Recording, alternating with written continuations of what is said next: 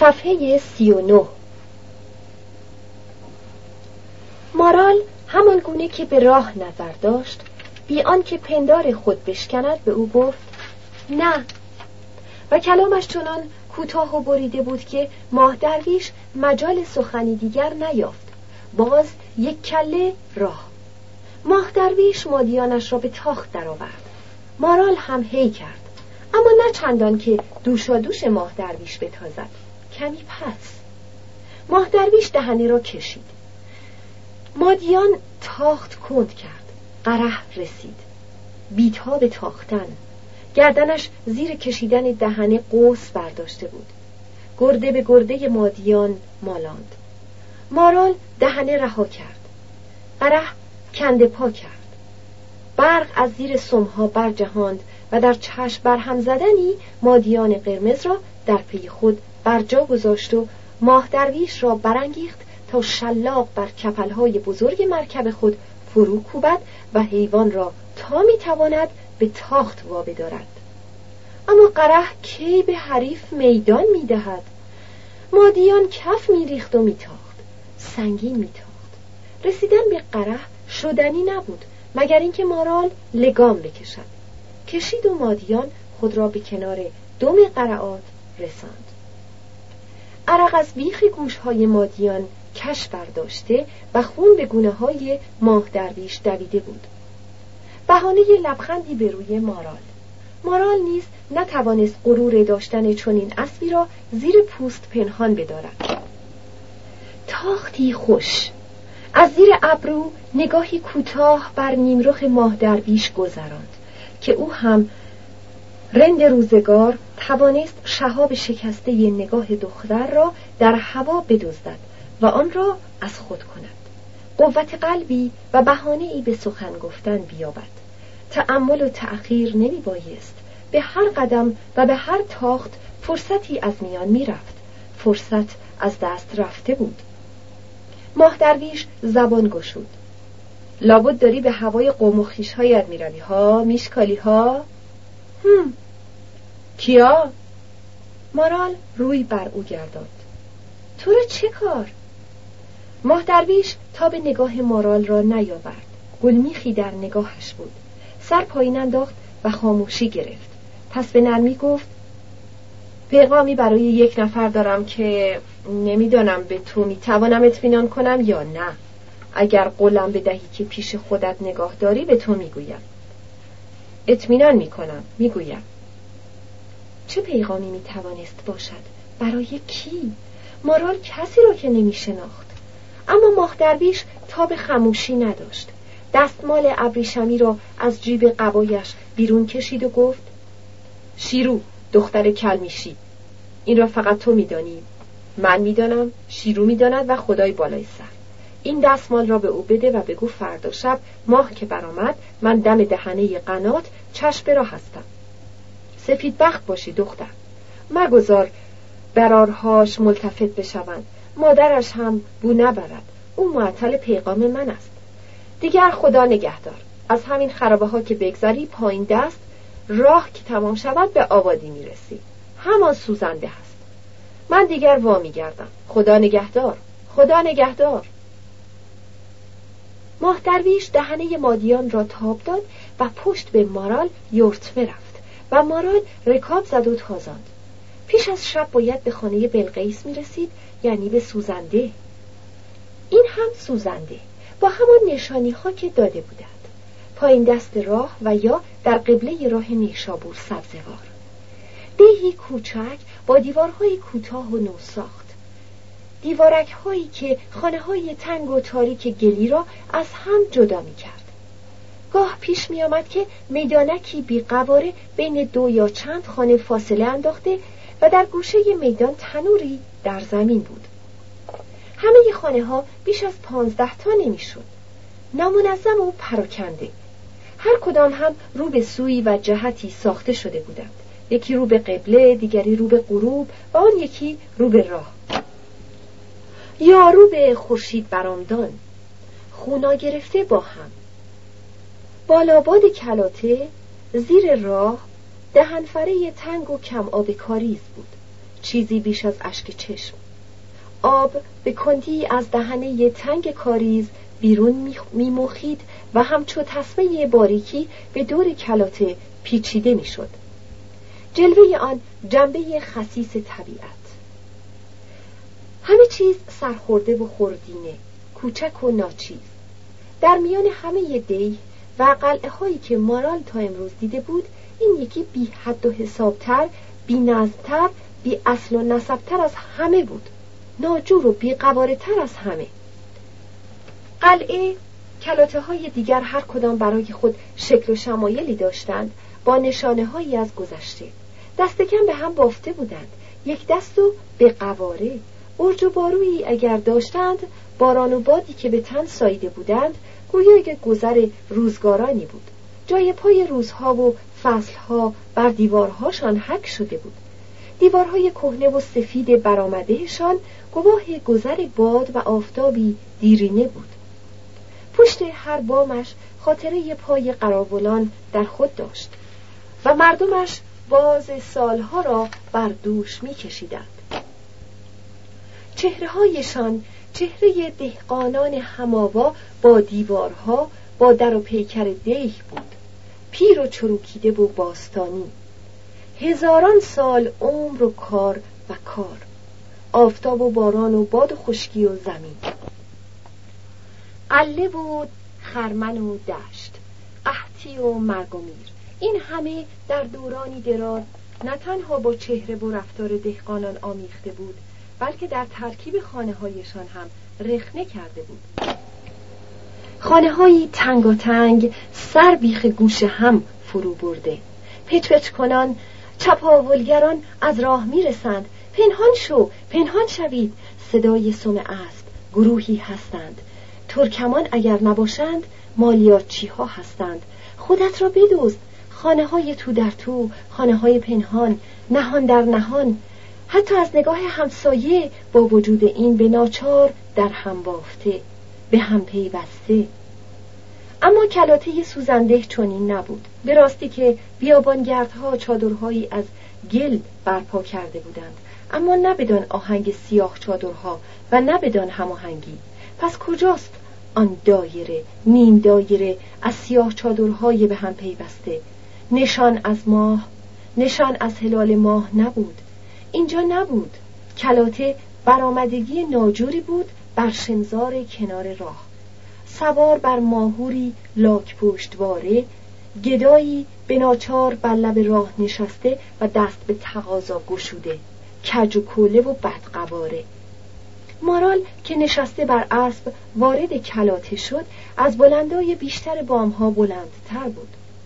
چیزی اگر مثلا پوست بره روی هره بام پهن می بود به آسانی می توانست دست برد و برش دارد. کلاته در آستانه شب خالی و خلوت بود. مردمی اگر بودند در لانه هایشان به خود بودند. تنها دختری نشانی از آدمیزاد از کنار دیوار می آمد و دیگچهی پیسیاه بر سر داشت. دختر ترکه و تسمه بود.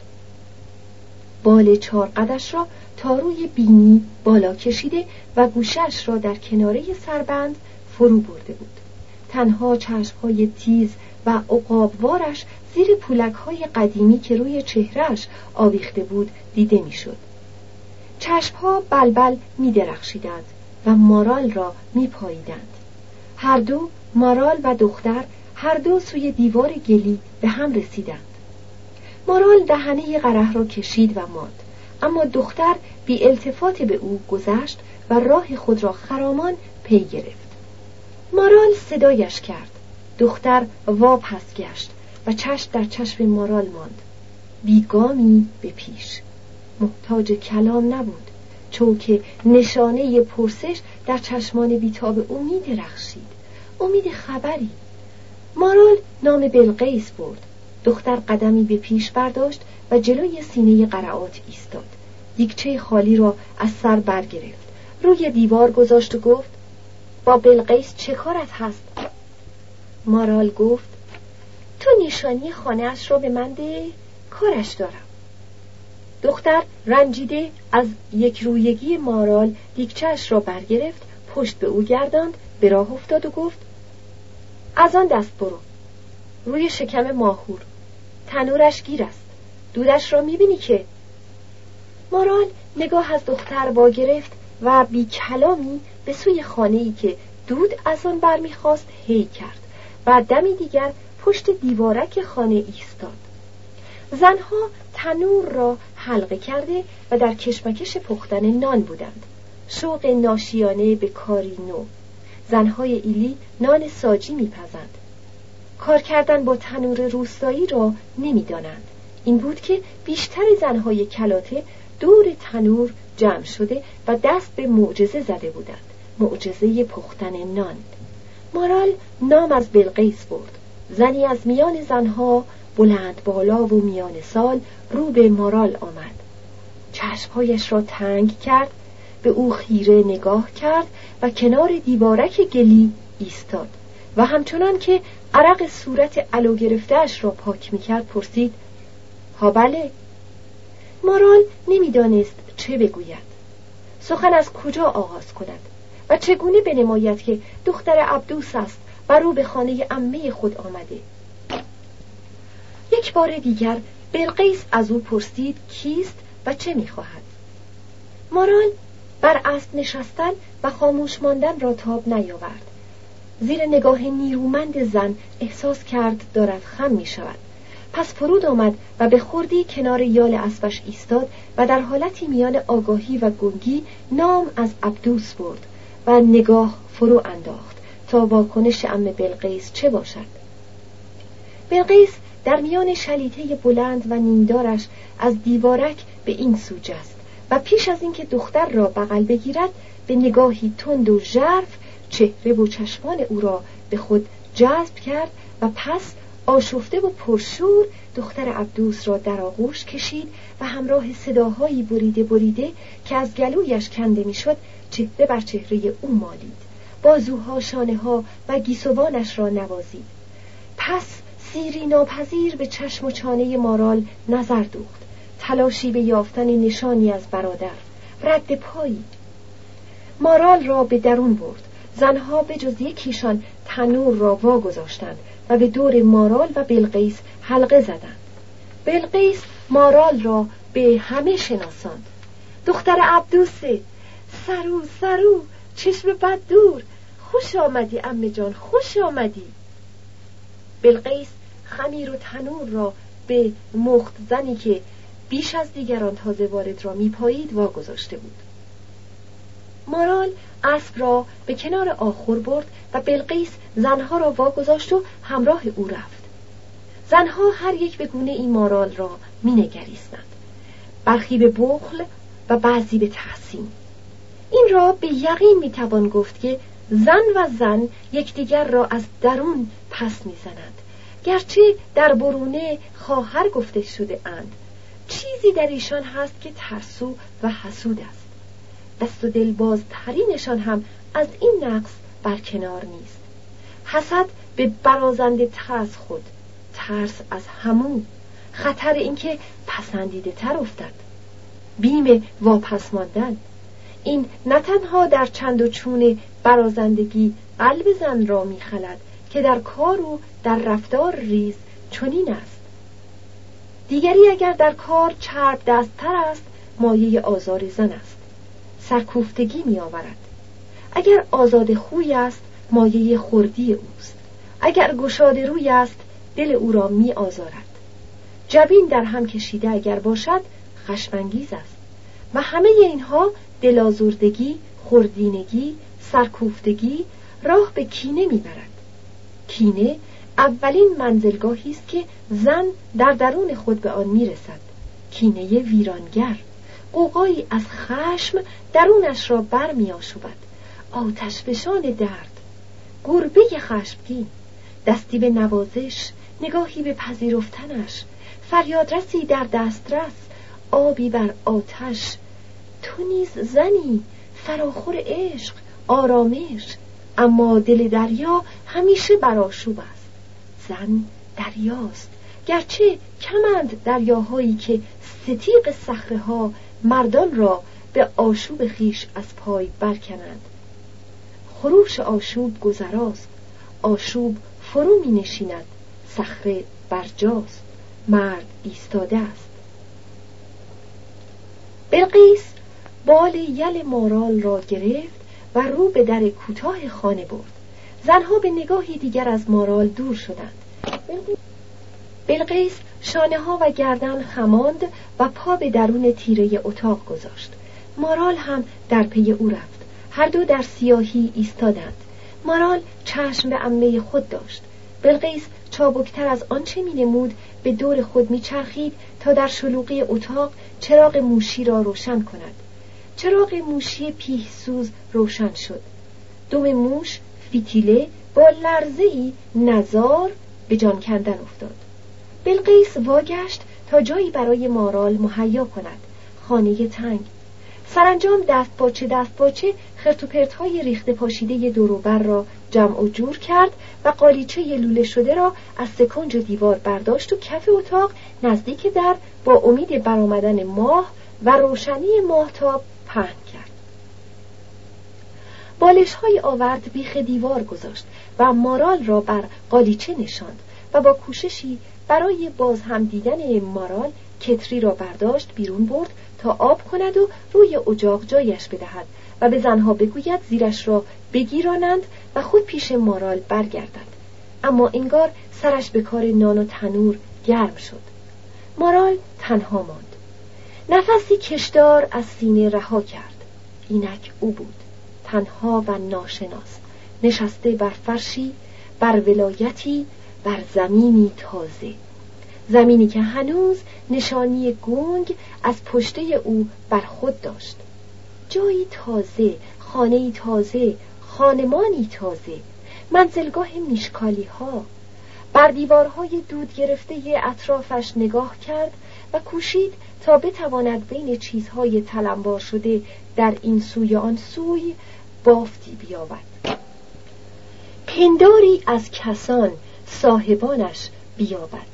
یعنی که بتواند بفهمد آن چوب دست کدام مرد است کدام گلبان آن چوخها را کی ببر می کند آن پاتاب چاروخ هایی که به گلوی میخ آویخته اند پای کدام پیری را در سرمایه زمستان گرم نگاه می دارد یا جوال های کنج اتاق از چه آزوقه ای پرند؟ و این جفت چوب های خطب جهاز کدام شطور را استوار می دارند آن سربند چرمی پوزه کدام قاطر یا مادیانی را در خود مهار می کند و آن لوله تفنگ که از زیر کپان شطور سرک کشیده و نگاه می کند با کدام انگشتی ماشهاش چکانده می شود فتیله پیسوز کج رفت و دودش بیش شد. مارال برخواست و فتیله را درست کرد. در دم به چیزی در خود آگاه شد. احساس اینکه با همین خوردین کار به خانواده کوک خورد. دست و کار. گرچه ناچیزترینش باشد. چه رمزی در این بود؟ چه رمزی؟ در خانه غریبی میهمانی گنگ و بهت زده و درمانده ای اما همین که دستت به کاری پیوند خورد احساس می‌کنی که دیگر زاید نیستی. می‌توانی زاید نباشی. پیوسته ای خود را حقدار می‌بینی. دارای حق.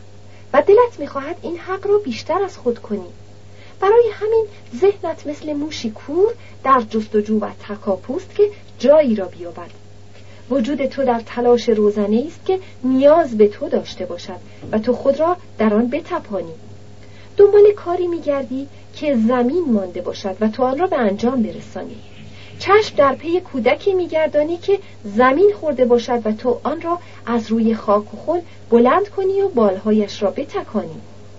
بالاخره پی این هستی که با وجودت بتوانی گودالی چاله ای را پر کنی و به این احساس دست بیابی که سربار نیستی که بی سمر نیستی.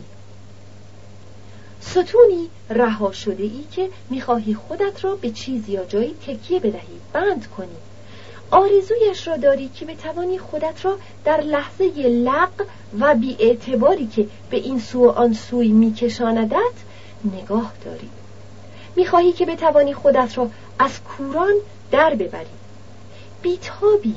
رنجی پنهان از درون می جودت درون برونه ای خندان و شیرین اما تلخی. برای همین پنهانی و با موزیان ترین جلوش در خود خدا خدا می‌کنی که بر سر سفره دارد بلایی فرود آید که تو بتوانی به یاریش بشتابی و او را از شری برهانی. تا توانسته باشی بزرگواری های او را که رفتارهایی ساده بودند و در پندار تو بزرگ و گرانبار شده اند پاسخی گفته باشی.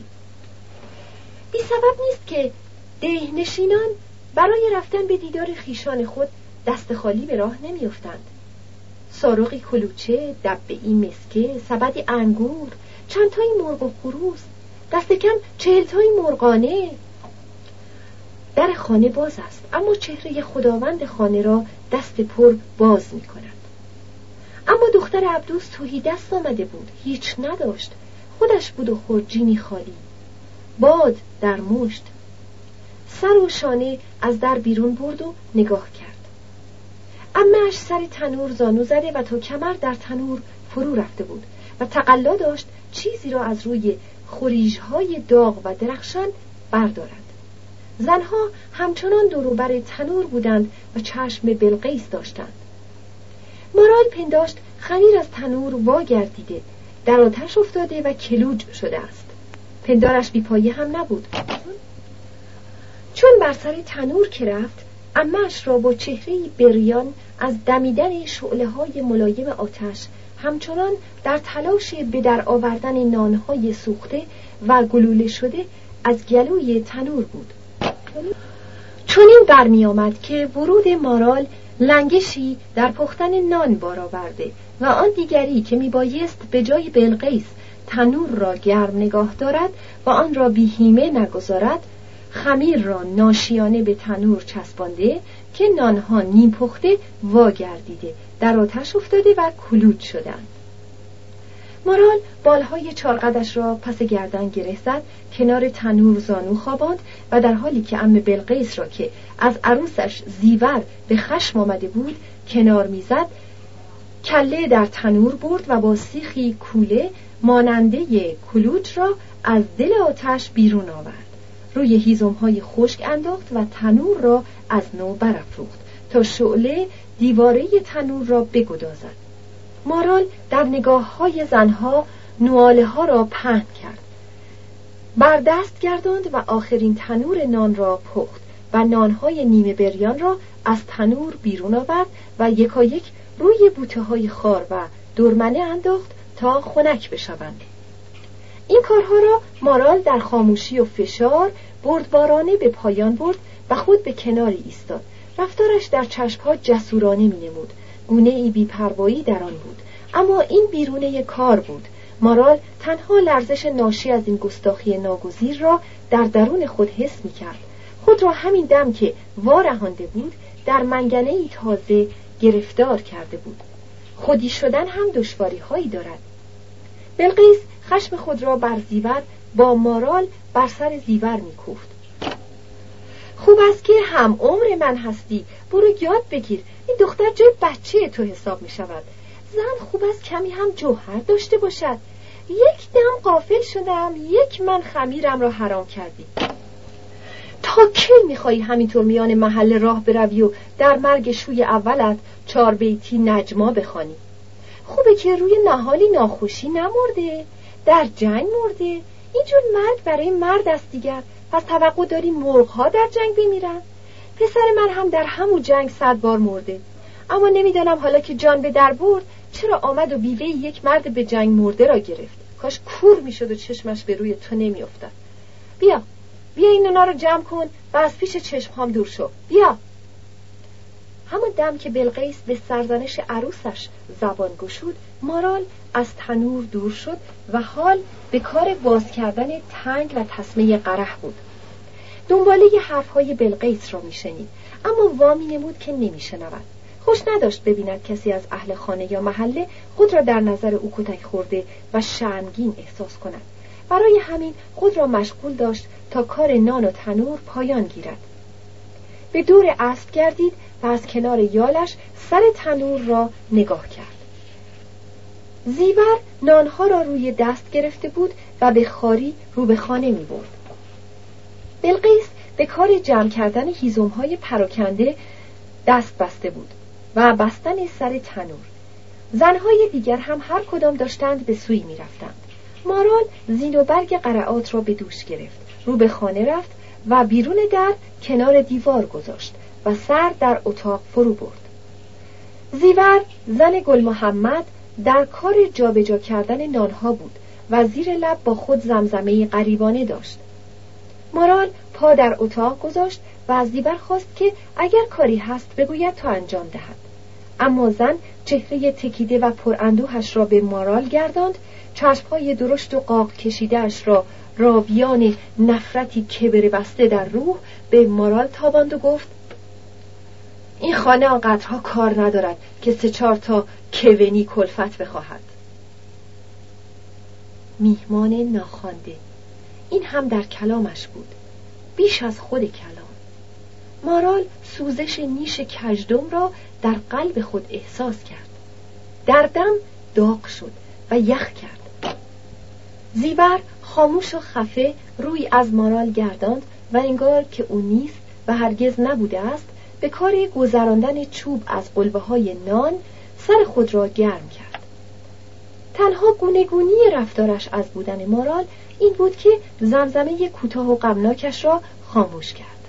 خاموشی کامل. و این بیش از اندازه هوایی را که مارال در آن ایستاده بود برهنه و یخ کرد. مارال همچنان کنار دیوار خشک ایستاده و پشت کشیده عروس ام بلقیس را نظاره می‌کرد و به تکان آرام دستها و لرزش ناچیز چینهای شلیتش مینگرید سکوت زن و رفتار بیرحمانه و پرملالش مارال را برای لحظه هایی از هستی توهی کرده بود به گونه ای که نمی‌دانست. در برابر این لاخسنگ تراش خورده خشمگین و سرد چه رفتاری را پیشه کند؟ این چه خصومتی بود که این زن زیبر زیر دندانهای خود می جویدش چه کینه ای بود که او این زن در پشت لبهای برهم چفت شده خود پنهانش می داشت زیور کدام حلقه از سلسله زنجیر این خانوار بود؟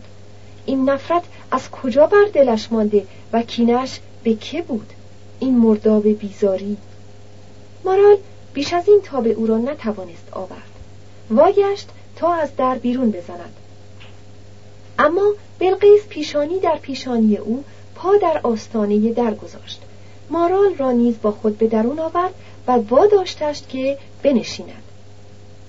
چه حالی داری دل واپسی مارال بی جوابی روشن نشست و بلقیس هم پس از آنکه زیور را پی کتری بیرون فرستاد رو در روی دختر عبدوس نشست و زانوها را بغل گرفت. مارال پکر و ناآرام سر فرو انداخت. اما بلقیس بی التفات به شرمی که بر پیشانی دختر نشسته بود در او خیره شد. پنداری برادر خود خاطره برادر خود عبدوس را در چشمها، پیشانی، گونه ها و حالت لبهای مارال می جست. مارال یارای از پاسخ گفتن به خواهش نگاه های ام بلقیس را در خود نمیافت. پس در این فکر شد که به جواب جویش های احتمالی او چه و چگونه بگوید. بلقیس با لحنی که خالی از کنایه نبود گفت چی شد که بابایت گذاشت ور این طرف ها بیایی مارال زهر تنه را به خود وا گرفت و بی پروا و بی پیرایه همه آنچه را که میباید برای امش واگویی کرد.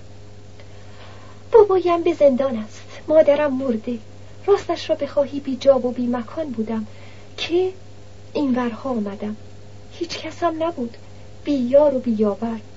بی مادر و بی برادر بودم. دلش می‌خواست بیافزاید. حالا هم اگر حرفی داشته باشید برمیگردم. اما خودداری کرد و با رنجی که در خونش جاری بود سر فرو انداخت و انگشتهایش را از سر قیز در هم خرپنجه کرد و با به هم در شکستنشان صداشان را درآورد.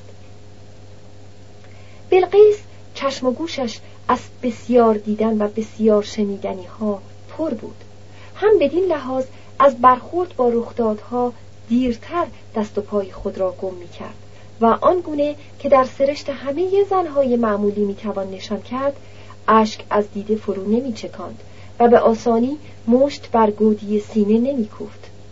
پس چشمهای کهنه و روزگار دیده اش را به چهره مارال دوخت و پرسید به چه جرمی دزدی